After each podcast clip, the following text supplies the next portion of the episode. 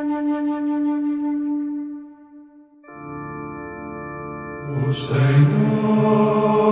é o meu pastor, nada me pode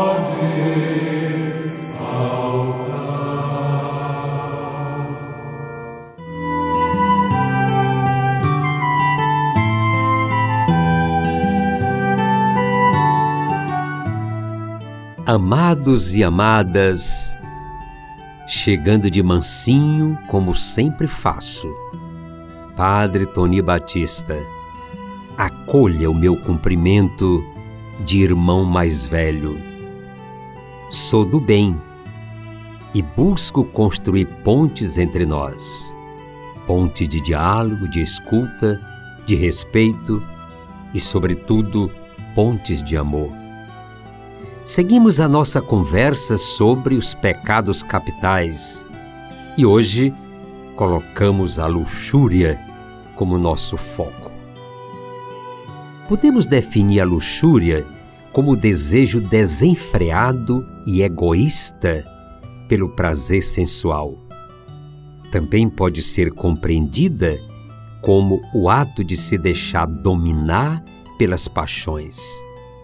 Entre vocês não deve haver nem sequer menção de imoralidade sexual, como também nenhuma espécie de impureza e de cobiça, pois essas coisas não são próprias para os santos. Nós encontramos na carta de Paulo aos Efésios, capítulo 5, versículo 3. A luxúria faz com que o olhar esteja constantemente revestido de malícia. Assim, as pessoas passam a ser tratadas como objeto de prazer. A luxúria nos impede de enxergar o coração do outro. A luxúria consiste em tratar o sexo como algo meramente físico, deixando de lado o amor que deve revestir toda a sexualidade. A luxúria é o pecado que atrapalha a dimensão da fidelidade nos relacionamentos. Por isso, o nono mandamento da lei de Deus pede que não se deseje a mulher do próximo. Podemos com completar que a mulher não deseje também o marido da sua próxima. Para vencer o pecado da luxúria, a Igreja propõe a prática da castidade, isto é, viver a pureza do coração, para que o olhar sobre o outro também seja puro.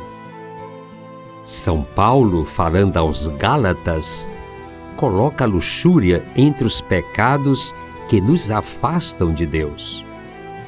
Ouçamos o que ele diz.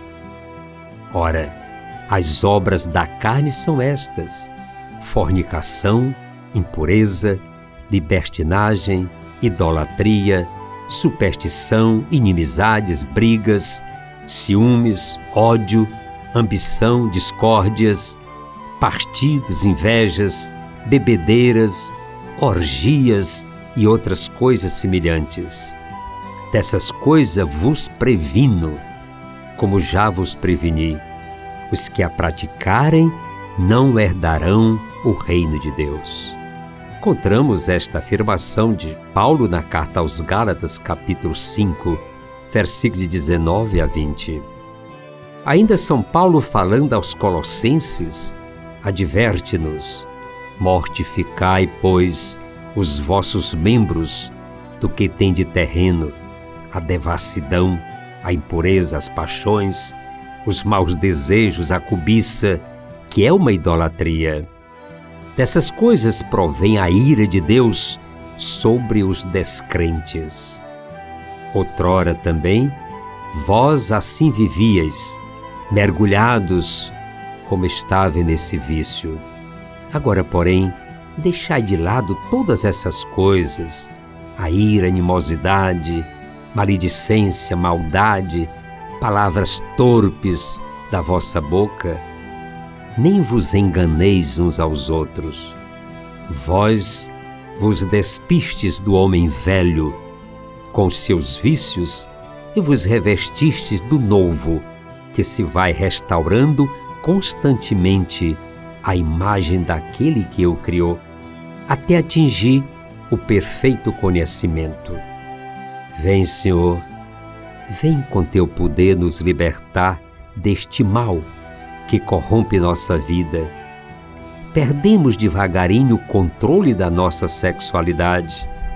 O prazer sexual natural, isso vai gerando toda uma deformidade na nossa mente que nos leva a buscar o prazer de qualquer jeito, uma satisfação pessoal e egoísta que tudo vale, seja um prazer mórbido, doentio, com diversas faces que possa parecer.